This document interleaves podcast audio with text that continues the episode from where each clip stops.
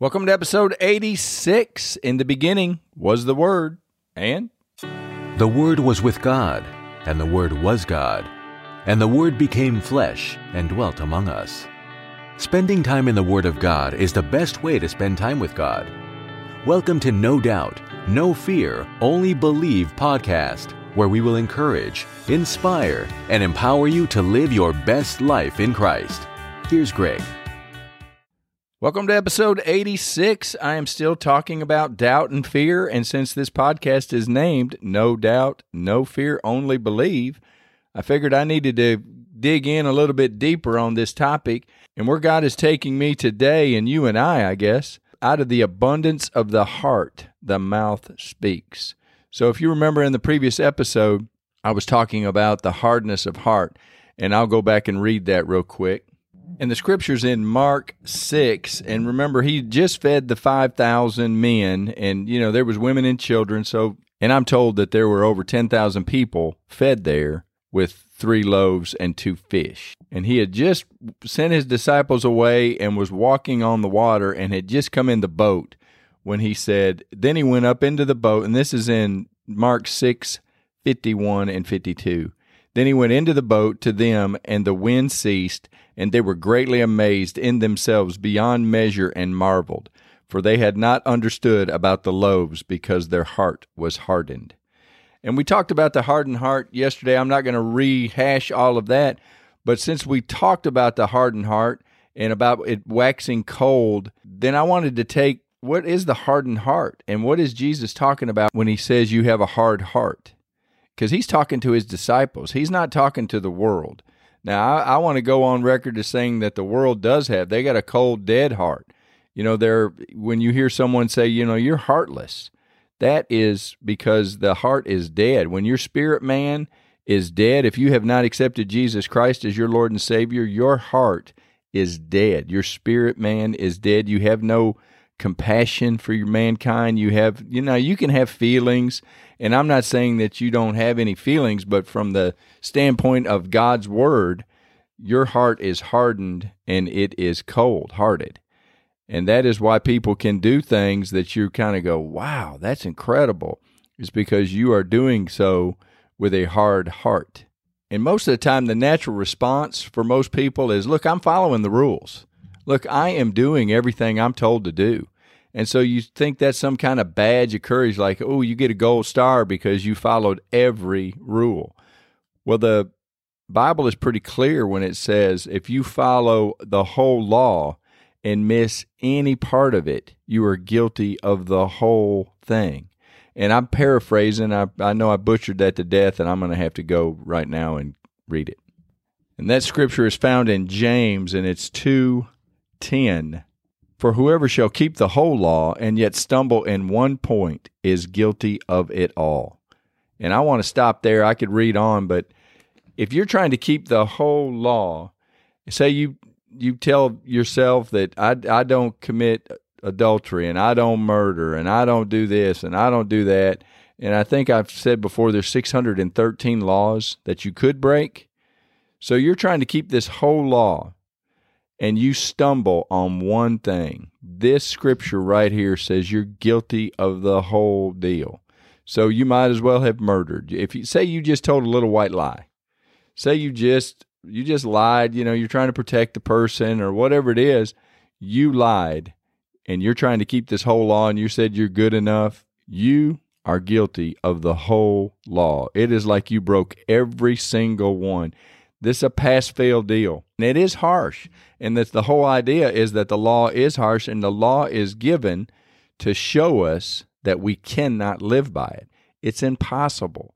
All have sinned and fall short of the glory of God. And the glory of God is to keep the whole law.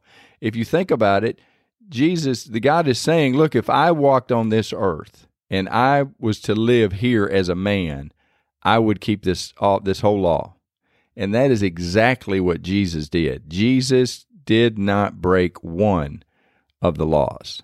He lived a perfect life. He had God's blood in him. He was the perfect Lamb of God. He took away all our sin.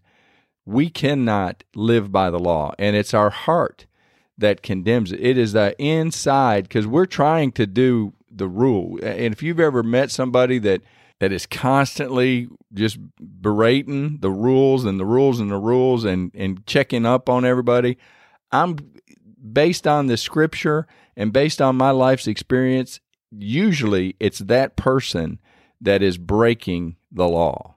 I mean, the person that is so on top of everything is the one that's just consciously always aware because they know they're subconscious. They're, man, I, I, I'm doing this all the time. And I know if I'm doing it, they're doing it. And I've got to take you back before I was saved uh, when I, in my, back in my poker days, when I was playing poker and you would throw your, you know, you would bet and, and even those of you that don't know poker, I'm sorry, but you, you know, you would bet and everybody would go around the table.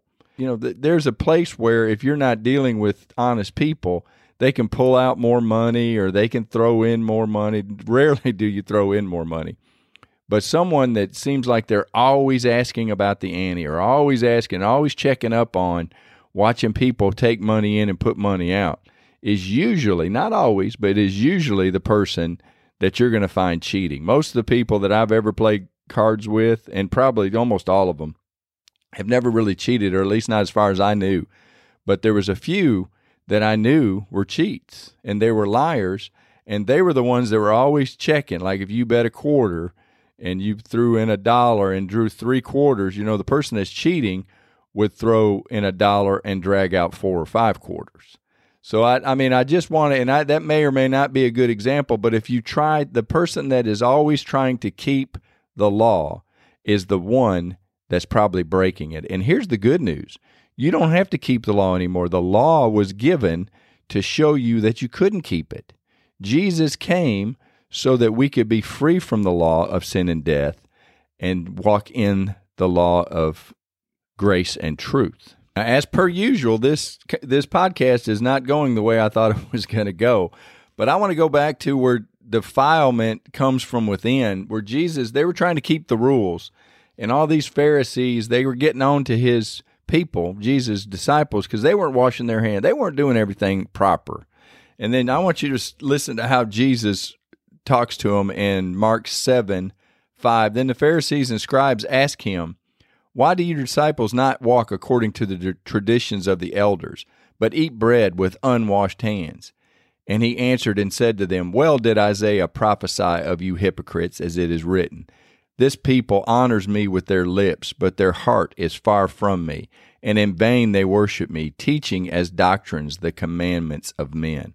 For laying aside the commandment of God, you hold the tradition of men, the washing of pitchers and of cups, and many such things you do. He said to them, All too well you reject the commandment of God that you may keep your traditions. And then I want to skip to 13 making the word of God of no effect through your traditions, which you have handed down, and many such things you do. So I'm going to paraphrase real quick. The traditions and doctrines of men have made the word of God of no effect. We have handed down, and the church has done this, people have done this. You know, there's things that you do that are not based on the word of God, but just based on a habit or based on what you thought someone had told you to do. And that's another reason why I just say, look, we need to get into this word. We need to find out what this word says. We need to find out what Jesus says and anchor our life on this word. If we do that, we will always everything that we do will prosper.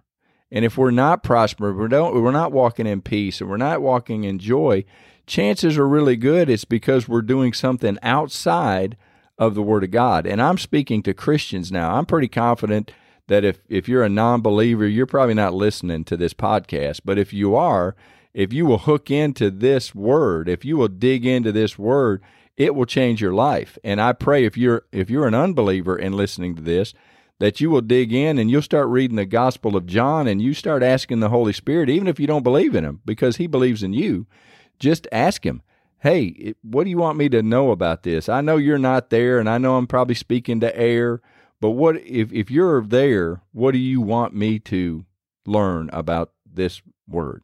God will answer. The God that I serve is waiting for you to humble yourself and ask. You don't have to be a believer to humble yourself. You can humble yourself, ask the Holy Spirit, and He will open up some stuff to you. It's really pretty cool. The God that I serve is a God that loves people. He created every person here on this earth. There's no accidents. You are not a stepchild. Even if you don't believe in God, God believes in you. Well, I don't know who was supposed to hear that, but there you go. Go get into John, the Gospel of John, the first chapter, and just ask the Holy Spirit, Holy Spirit, what you want me to, what you want me to understand, or what you want me to find out as you read. And don't read it as a book; just read it slowly and take your time, and God will open up His Word to you. Well, I want to finish up this episode with where I actually wanted to start, and God kind of took me on a tangent, but it's in Matthew 12 and it's 31 through probably 37. Therefore, I say to you, every sin and blasphemy will be forgiven men, but the blasphemy against the Spirit will not be forgiven men. Anyone who speaks a word against the Son of Man, it will be forgiven him. But whoever, whoever speaks against the Holy Spirit, it will not be forgiven him, either in this age or the age to come. Either make the tree good and its fruit good, or else make the tree bad and its fruit bad, for a tree is known by its fruit. Brood of vipers, how can you, being evil, speak good things? For out of the abundance of the heart the mouth speaks. A good man out of the good treasure of the heart brings forth good things, and an evil man out of the evil treasure brings forth evil things. But I say to you that for every idle word men speak, they will give an account for it in the day of judgment. For by your words you will be justified, and by your words you will be condemned. Well, there you have it. That is a mouthful, and I wanted to get all that out into this episode because I believe that's where I wanted to go. I don't know where God wanted me to go, but I'm not gonna. I'm gonna go back and edit a little bit, but I'm gonna leave everything in there. But we're going to continue on this abundance of the heart, the mouth speaks. So, what's inside of you is what is going to come out of you. And we're going to talk about the defilement and all of that good stuff that Jesus talked about in Mark 7. So we're we're going to dig into this heart issue. It is a big deal and it's a it's very difficult to deal with on one 10 minute episode, especially when God takes me on a tangent. Well, I want to pray for you. God, I thank you so much for the person listening to this podcast. I know that he and she or she is your favorite. God, you know right where they are. You know right what's going on in their life, and you know what's going on wrong in their life. And I pray in the mighty name of Jesus Christ of Nazareth that you would just reach out and touch that person. Let them know the peace that surpasses all understanding. Lord, let it guard their hearts and minds in Christ Jesus. And I pray that you would just calm any storm that is raging in their world. And I thank you, Lord, for your word, and I thank you for sending your son to die a death, Lord, that I, I should have died, but you died for me. Lord, I thank you. I love you. We ask it all in Jesus' name. Amen. Well, thank you for being a part of this, and I'll talk to you on the next episode.